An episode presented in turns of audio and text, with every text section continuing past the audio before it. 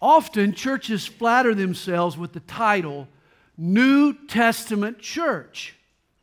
Their members are proud of the fact that they go to a New Testament church. Their pastor makes it his goal to grow New Testament believers and to build a New Testament church. You know, I once thought that I wanted to be a part of a New Testament church until I read Paul's New Testament letter to the church at Corinth.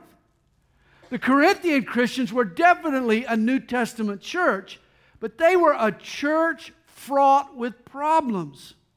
Theirs was a divided church, so much so that members were suing each other in the pagan courts. Blatant immorality was tolerated in this church. The God given roles of male and female were being ignored. Communion had become an excuse for gluttony. Spiritual gifts were being abused. Foundational truths like the resurrection were being questioned. And perhaps worst of all, love had taken a back seat.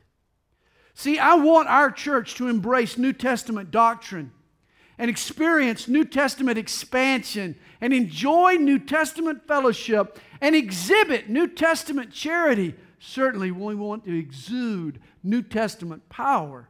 But if being a New Testament church means following the example of the church in Corinth, then forget it. The Corinthian church had problems that needed to be corrected. And of course, that was Paul's purpose in writing this enlightening and comprehensive letter. On his second missionary journey, Paul spent 18 months in the seaport of Corinth. You see, the Greek city and the Roman Empire had experienced a rocky courtship. In the second century BC, Corinth had revolted against Rome. The city was destroyed by the Roman general Mummius. Corinth was a pile of rubble for a hundred years. It was Julius Caesar who recognized Corinth's geographic and strategic significance and had the city rebuilt. It became the capital of the Roman province of Achaia, and it grew to be a prominent commercial hub. Located 48 miles south of Athens, Corinth city center was built on the north side of the Acrocorinthus, a 1,900 foot mountain that dominated the city's skyline. Corinth is situated on an isthmus, a narrow strip of land connecting two larger land masses. And this isthmus was the bridge between the Peloponnesus Peninsula and the Greek mainland. The isthmus of Corinth is four miles wide. To the west is the Gulf of Corinth, eastward is the Saronic Gulf. Corinth had ports on both shores. In the 1800s, a canal was actually cut across the isthmus so that boats could navigate from the Ionian to the Aegean seas. But in the first century, there was no canal. Ships either had to sail around the Peloponnesus or they could be pulled across the isthmus by slaves. The rail system used to pull these ships was an amazing feat of engineering. You can still see remnants of it even to this day. It was because Corinth sat at this crossroads that its population began to grow. In fact, at one point it swelled to 600,000 residents. Immigrants came from all over the world. Corinth was truly a cosmopolitan place. But with the influx of these people came every lewd and wicked practice known to man. Corinth was a microcosm of the Roman world, not only its politics and commerce, but its morality and spirituality as well. You see, above all, Corinth was known for its lust and its vice. The city of Corinth was spring break on steroids. Corinth was the Las Vegas of the ancient world, a real sin city. You see, Corinth was the kind of place, it was home for the kind of people that appear on the Jerry Springer show. I mean, the sickos and the wackos populated Corinth. Among her Greek neighbors, there was an expression, there was a phrase playing the Corinthian. That was synonymous for drunkenness. A Corinthian girl was another name for a prostitute. You see, the city of Corinth had a sordid reputation. In fact, on the mountain above the city was the temple of Aphrodite, the goddess, the Greek goddess of love. And every night in Corinth, 10,000 so called priestesses, They came from the Acrocorinthus and they hit the street to play the prostitute. The tricks they turned raised funds for their temple. In Corinth, sexual immorality, it wasn't just tolerated, it had been institutionalized as part of the local religion. You know, it's interesting. Read Romans chapter 1, verses 21 through 32. Paul's graphic description of the ungodliness and unrighteousness of ancient Rome. Morally, spiritually, Rome was bankrupt. You know, currently our Supreme Court is deliberating the legality of same sex marriage. But the practice of gay marriage is nothing new. Caesar Nero entered into two homosexual marriages. One is a bride and the other is a groom. It's a perversion as old as Rome. Read Romans chapter 1, and you'll find that the Roman world was callous and calculating in its twistedness. People knew of God's judgment, yet nothing deterred them.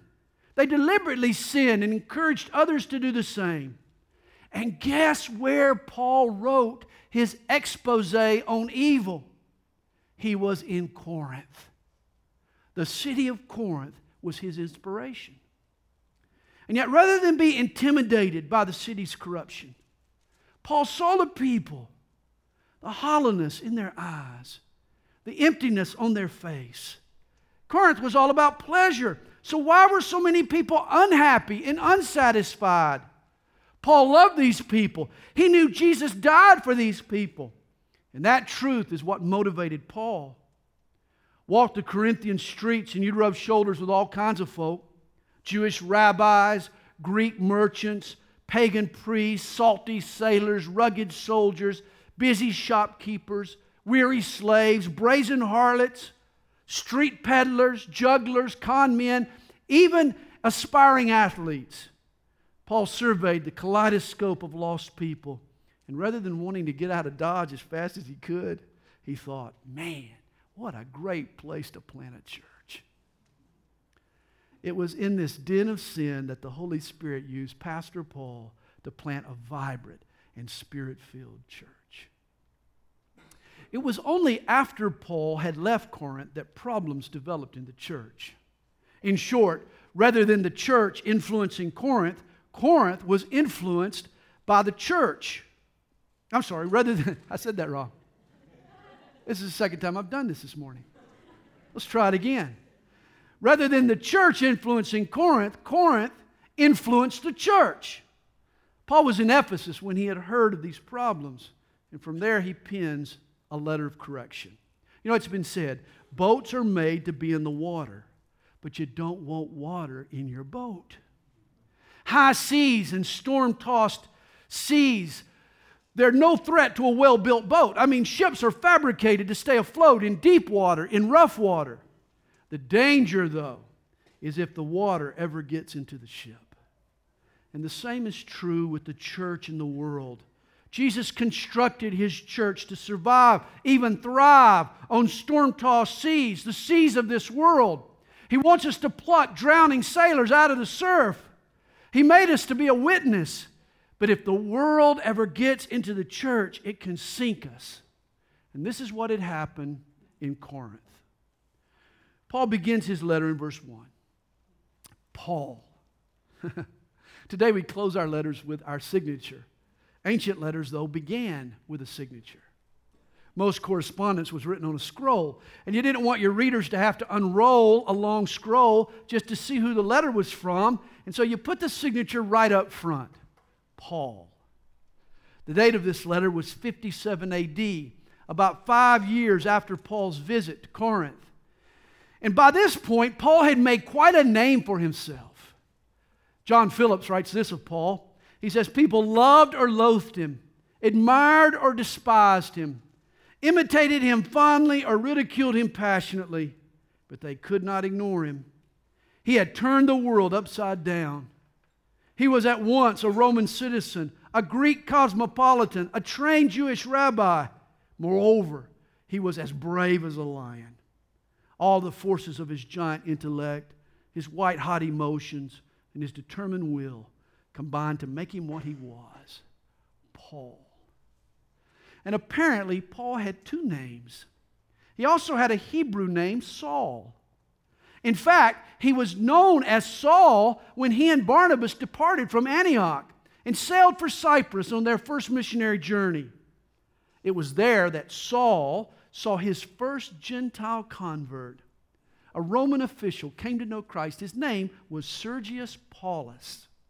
It was his first taste of a Gentile coming to know Jesus, something God had called him to pursue. And this first Gentile, on top of it all, he was named Paulus, another Paul. I think it whet Paul's appetite for more. The next stop was the Gentiles area of Galatia. And from then on in the book of Acts, Saul goes by Paul. He jettisons his Hebrew handle and he goes by his great Greek name. And I think it was his way of saying, hey, my Jewishness is now over. My legalism is past. I'm now reaching out to the Gentiles. The gospel is grace for every race. And to display that truth loud and clear, Saul became Paul. He continues Paul, called to be an apostle of Jesus Christ through the will of God. Notice Paul didn't appoint himself, he wasn't a climber. His own ambition didn't propel him to the place of authority he occupied. No, he was an apostle of Jesus through the will of God. Paul was installed and called by the Holy Spirit. And then Paul writes, along with Sosthenes, our brother. You know, Acts chapter 18 speaks of Paul's time in Corinth. When he first arrived, he held meetings in the Jewish synagogue. But when the Jews rejected his message, he wiped the dust off his feet and he set up shop in a house right next door to the synagogue, a private residence owned by Justus. Paul started reaching out to Gentiles, to anyone and everyone in Corinth. The leader of the synagogue at the time was a man named Crispus. And I can imagine Chris wandering over in the middle of the day, asking Paul's questions, kind of picking his brain. It all led to the dude Jew's conversion. What a victory this was for Christianity. The leader of the synagogue had come to know Jesus. The gospel spread. Acts 18 tells us that many Corinthians believed. Well, back in the synagogue, Crispus was replaced by another Jewish leader. His name was Sosthenes. And this man was determined to stir up trouble for Paul in the church. Sosthenes brought Paul before the city council on grounds of sedition, plotting against Rome. His accusations, though, backfired. Gallio, the proconsul, saw through his scheme he was upset that a local synagogue ruler was using their tribunal to foster a personal religious vendetta. Gallio dismissed the charges against Paul. And the Corinthians were so angry with Sosthenes for wasting their time, for manipulating their court docket, that they had him beaten instead of Paul. Now look at Paul's address to the Corinthian church. He writes, along with Sosthenes, our brother. Could it be? Could this be the same Sosthenes? I think so. Apparently, Sosthenes concluded if you can't beat them, you might as well join them. The Jewish community in Corinth had a hard time keeping a rabbi in charge of the synagogue. They all kept giving their lives to Jesus. Well, Paul and Sosthenes, they write, to the church of God which is at Corinth. What a statement that makes! The church of God which is at Corinth. Did you know there were a group of people called out from this world and called to God, living holy lives and bearing spiritual fruit in the most wicked city of the day? What a witness that was. What a testimony to the power of Jesus Christ. Paul continues to address this church he says, To those who are sanctified in Christ Jesus, called to be saints. Over the centuries, the church has applied the term saint to special believers who did extraordinary acts of faith. But originally, all believers were referred to as saints. The word saint simply means to be set apart or to be dedicated. It reminds me of two brothers that stole their neighbor's sheep. They were caught and punished. They both were branded on their forehead. They were stamped with the letters ST, sheep thief. One brother was ashamed of his failure. He fled from town to town trying to hide his mark. But the other brother was repentant. He took responsibility for his crimes. And despite this awful stigma that he wore on his forehead, he stayed in the community. He determined to rebuild a good reputation. Years later, a newcomer to town noticed the ST on the man's forehead and he asked a townsperson what it meant. The man replied, He said, Well, I'm not sure, but, but I think it means saint. hey, we all should live in such a way that marks us as a saint. In the classic book, Pilgrim's Progress, John Bunyan writes of two earnest believers in their journey through life. He calls them Christian and faithful. One day they happen upon a fair, a carnival. Bright colors, decorations, people buying and selling. It was located in a town called Vanity. Listen to Bunyan's description of the notorious Vanity Fair. At this fair are all such merchandise sold as houses, lands, trades, places, honors, preferments, titles, countries, kingdoms, lusts, pleasures, and delights of all sorts, as whores, mistresses, wives, husbands, children, masters, servants, lives, blood, body, soul, silver, gold, pearls, precious stones, and what not. At this fair are seen jugglings, cheats, games, plays, fools, apes, knaves, and rogues, and that of every kind. Here too are thefts, murders, adulteries, false swearers, and that of a blood red color, that is hot tempered. Bunyan's Vanity Fair was meant to be a picture of our world. It's hollow, it's empty. Vanity rules in men's hearts. All manner of vice and lust and pleasure and pride have been substituted for the meaninglessness people feel. And Christian and faithful, they're called to walk through this fair. As they do, they're mocked. Their clothing is so different from the way the world is robed. They speak a different language. But what makes the locals really angry is their indifference to the wares that are being sold. They refuse to buy what Vanity Fair is selling. And John Bunyan writes this They cared not so much as to look upon them. And if they called upon them to buy, they would put their fingers in their ears and cry, Turn away my eyes from beholding vanity and look upwards, signifying their trade and traffic were in heaven. In Bunyan's story, Faithful meets his martyrdom in Vanity Fair and Christian barely escapes with his life. It's a dangerous place. And the parallel is clear. This world is a vanity fair. All it offers is emptiness, and what it sells only masks what it lacks. We, as faithful Christians, have been called on to make up our minds that we're not buying what this world is selling. Even if our peers laugh and people mock, our trade and traffic involves the values and joys of heaven. Our eyes are fixed on Jesus. You see, this was the challenge facing the Corinthian church and every church, even our church. Hey, we're a boat in the water, but we can never let the water get into the boat. This is why Paul writes to the church which is at Corinth with all who in every place call on the name of Jesus Christ our Lord, both theirs and ours. Notice, in every place. That includes Lilburn, Georgia. This letter was not only written to the Corinthians, it was written to us as well. And then verse 3 tells us Grace to you and peace from God our Father and the Lord Jesus Christ. You know, grace and peace are called the twins of the New Testament. And I guess this means more to me now that I have twins. Our grandkids, Luke and Kate, they're a pair. Oh, they're two years old now, and I don't think they've ever been apart for longer than a few hours. When I watch them, I imagine little thought bubbles above their heads. You know, I kind of put thoughts in their mind. I kind of imagine what they might be thinking. Like, when is your mom going to come and pick you up? Or, wow, this is the play date that never ends. I'm not saying they want to, but if they did, they can't escape each other, and neither can grace and peace.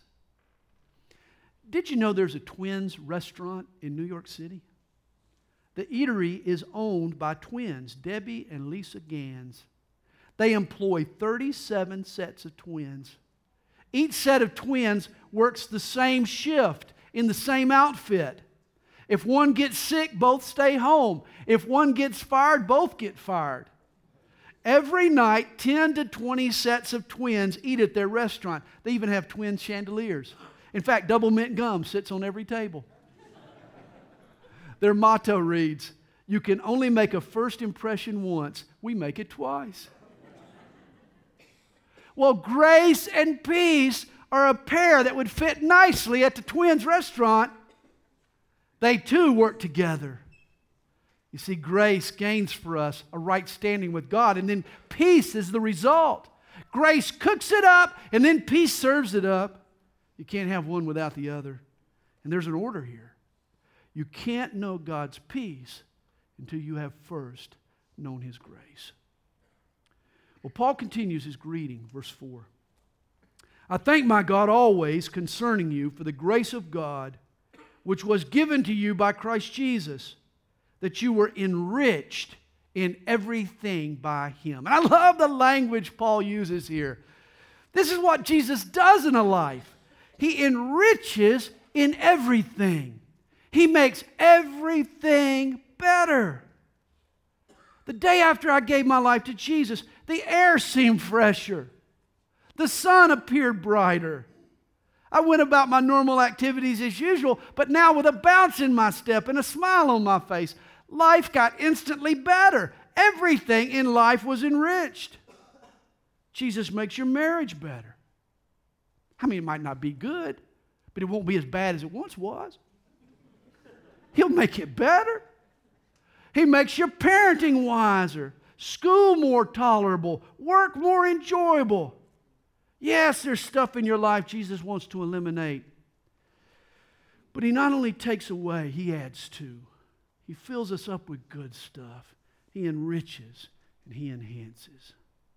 The Corinthians had been enriched in all utterance and in all knowledge, even as the testimony of Christ was confirmed in you, so that you come short in no gift.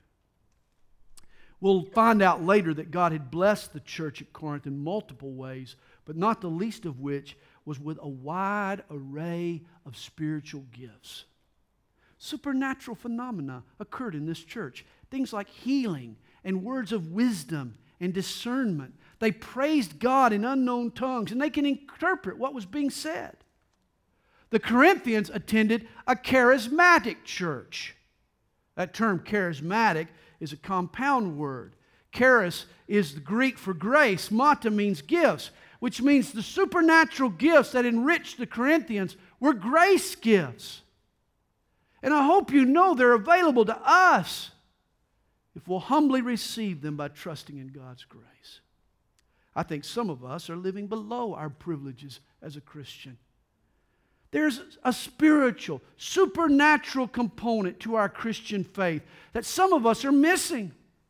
Christianity should be a miracle life, a life that God blesses and He infuses with power and He uses to reach others.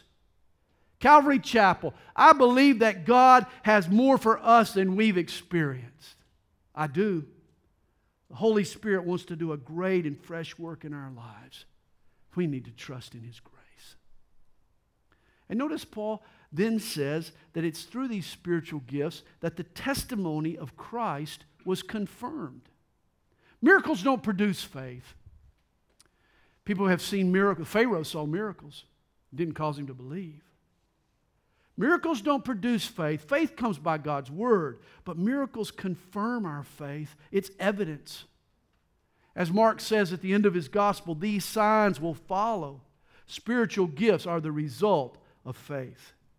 Think of it this way The atmosphere always holds a degree of moisture, does it not? But we realize it most when it rains. And likewise, Jesus is always among us, but his presence gets confirmed when these spiritual gifts are alive and active around us. Later in the book, we'll learn that the Corinthians were misusing and abusing the spiritual gifts. But never once does Paul suggest that they stop using them. The presence of these gifts were always viewed by Paul as a positive.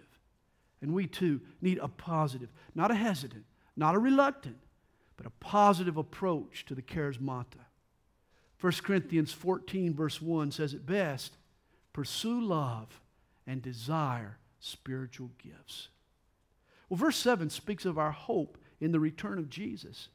He says, eagerly awaiting for the revelation of our Lord Jesus Christ, who will also confirm you to the end that you may be blameless in the day of our Lord Jesus Christ.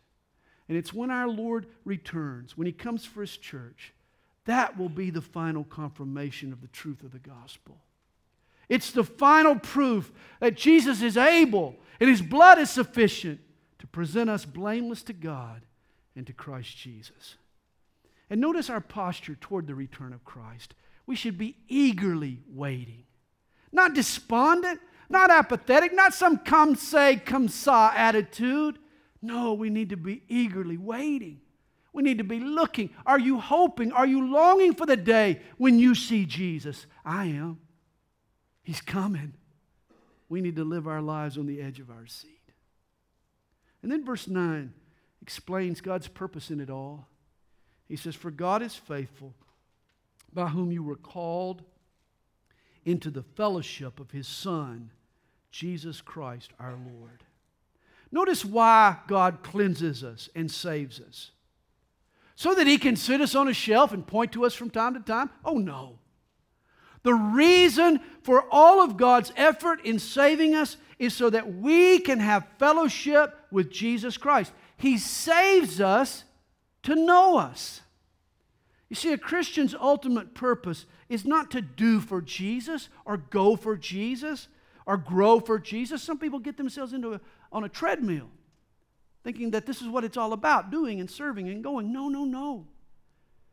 It's about knowing Jesus. That's our purpose.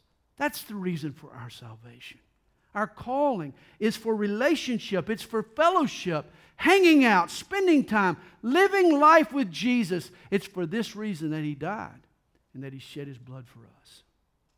And then in verse 10, Paul tackles the first problem that was going on in the Corinthian church. He says, Now I plead with you, brethren, by the name of our Lord Jesus Christ that you all speak the same thing, and that there be no divisions among you, but that you be perfectly joined together in the same mind and in the same judgment.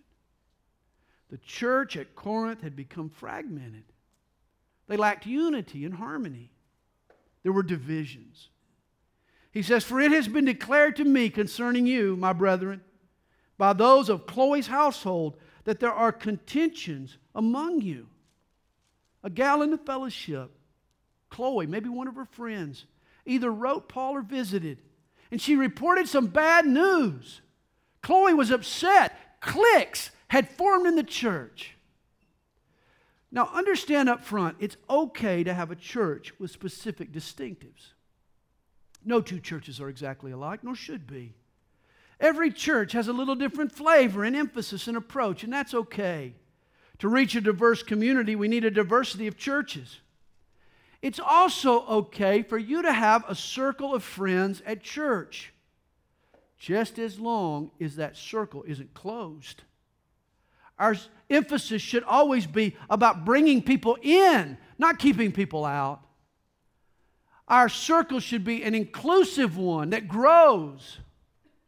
Problems occur when church members polarize. See, it's wrong when one group thinks they're better or more spiritual than another group. Suddenly, God's family becomes a family feud. Friction drives us apart.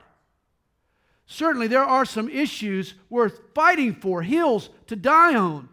And in those issues, I'll lead the charge, but all too often, churches end up majoring on the minors and minoring on the majors. We divide and fight over petty, picky stuff, and this grieves God's Spirit. When Christians divide over baptism, oh, come on. Oh, you guys sprinkle and we dunk. Or we take communion every week. You, you only take it once a quarter. We read the King James, Paul's version. You read a more modern translation. We sing hymns. You sing praise songs. Organ or guitar, pew or pul- uh, pew or chair, robes or blue jeans, pulpit or no pulpit. We polarize over trivial stuff. I, read the true story of a man named Paul Letts. Paul took a terrible fall. He punctured a lung, broke a couple of ribs, was bleeding internally. Paul was rushed to the hospital. But while lying in the emergency room, he heard two doctors start arguing over who was going to put the tube into his crushed chest. The doctors' argument became a knockdown, drag out. They began shoving each other. One of the physicians threatened to have the other one removed by a security guard. Letts cried out, Please, somebody save me. Two other doctors had to step in and settle the dispute. And all too often, this happens in the church. Hurting people, bruised people walk through our doors. But we're too busy trying to outdo or upstage each other that we don't provide them the help they're looking for. And that's what was happening at the church in Corinth. Notice in verse 12, Paul describes the problem further. He says, Now I say this, that each of you says, I am of Paul or I am of Apollos, or I am of Cephas, or I am of Christ. The believers in Corinth had divided around personalities. They gravitated to their favorite teacher. One group shouted, Oh, Paul, man, he's cool. We're into Paul. He preaches liberty. You guys are all legalists. The second splinter disagreed. Oh, we like Apollos, man. He goes deep. He gets into the Greek unlocks some profound truths. We're more intelligent than you guys. A third segment countered said, Whoa, wait a minute. We follow Pentecost Pete, old Cephas. He walked on water, remember? You can study the Bible if you want. We want the power of the Spirit. The final schism, they thumb their nose at all, at all the other three. So we're too proud to learn from any human teacher. We take our orders from Jesus alone. How arrogant is that? But you see, Paul writes to this misguided church, he says, Is Christ divided? What a ridiculous thought. You can't divide Christ. Was Paul crucified for you? Of course not. Or were you baptized in the name of Paul? The answer to all the above is no. Christ isn't divided, and neither should his body be fragmented and splintered. Christ died for us. We're baptized into Christ. Jesus has given us teachers. Thus, Jesus is the main thing. Our job is to keep the main thing the main thing. Every church needs to keep its eyes on Jesus.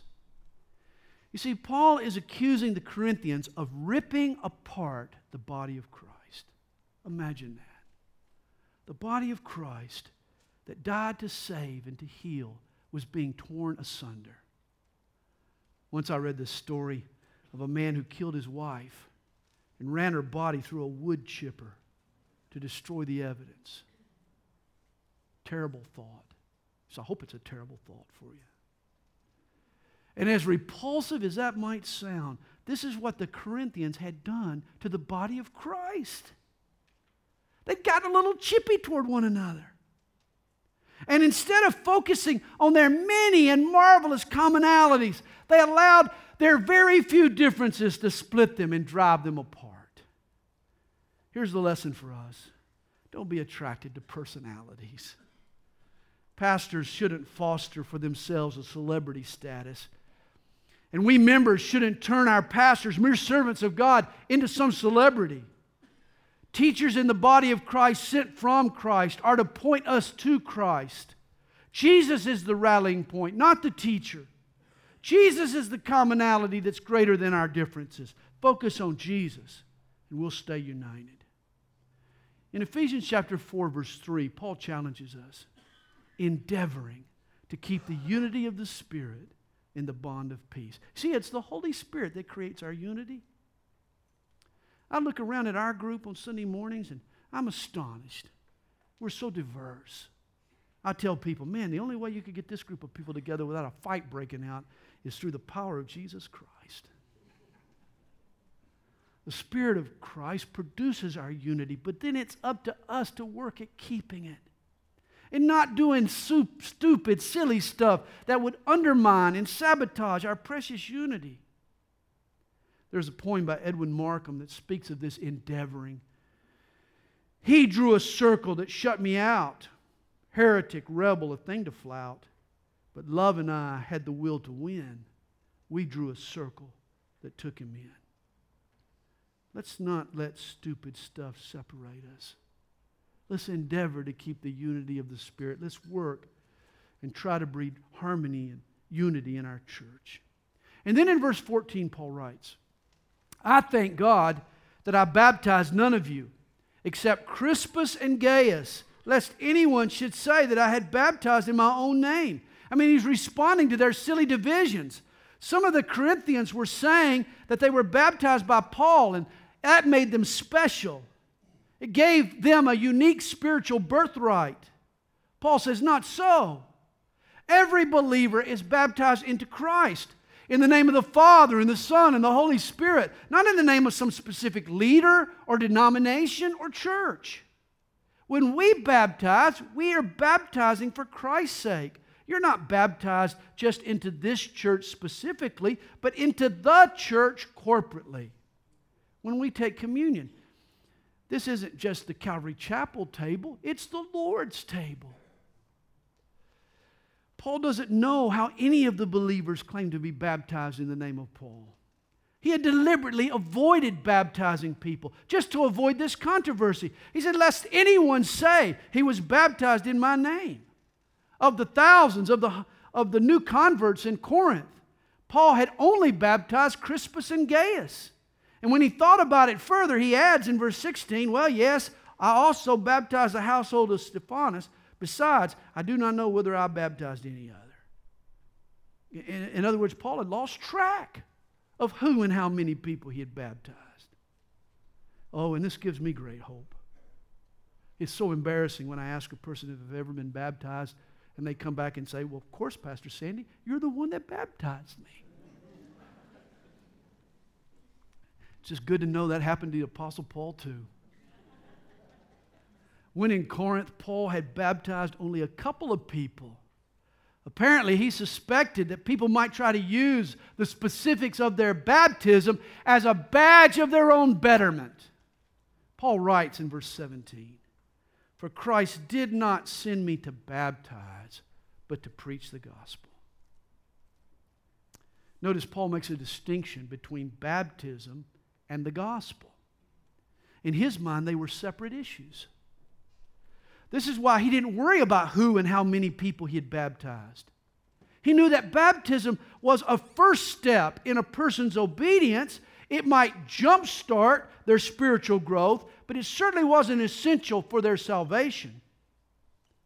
You remember the thief on the cross wasn't baptized, yet Jesus told him, You'll be with me in paradise.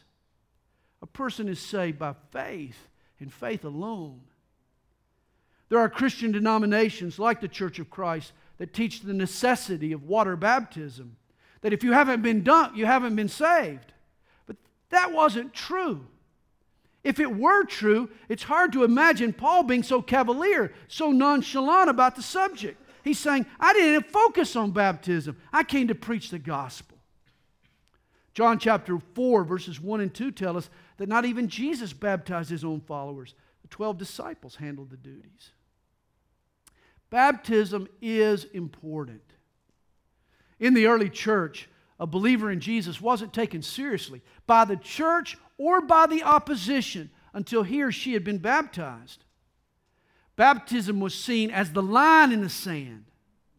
Once you'd crossed over, then everyone knew your faith was real. You were serious. Never forget the story about a Texas pastor. His name was Jim Denison. He served as a missionary in East Malaysia. And there he witnessed a baptism. A teenage girl had given her life to Jesus and had stepped forward to be baptized.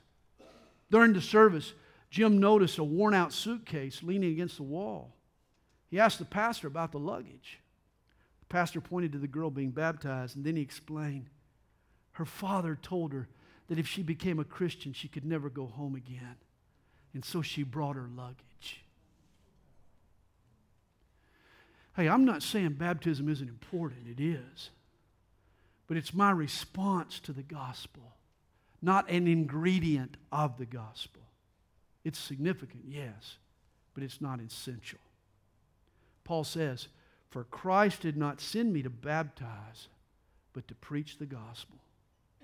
And next Sunday, we're going to examine the message that Paul preached.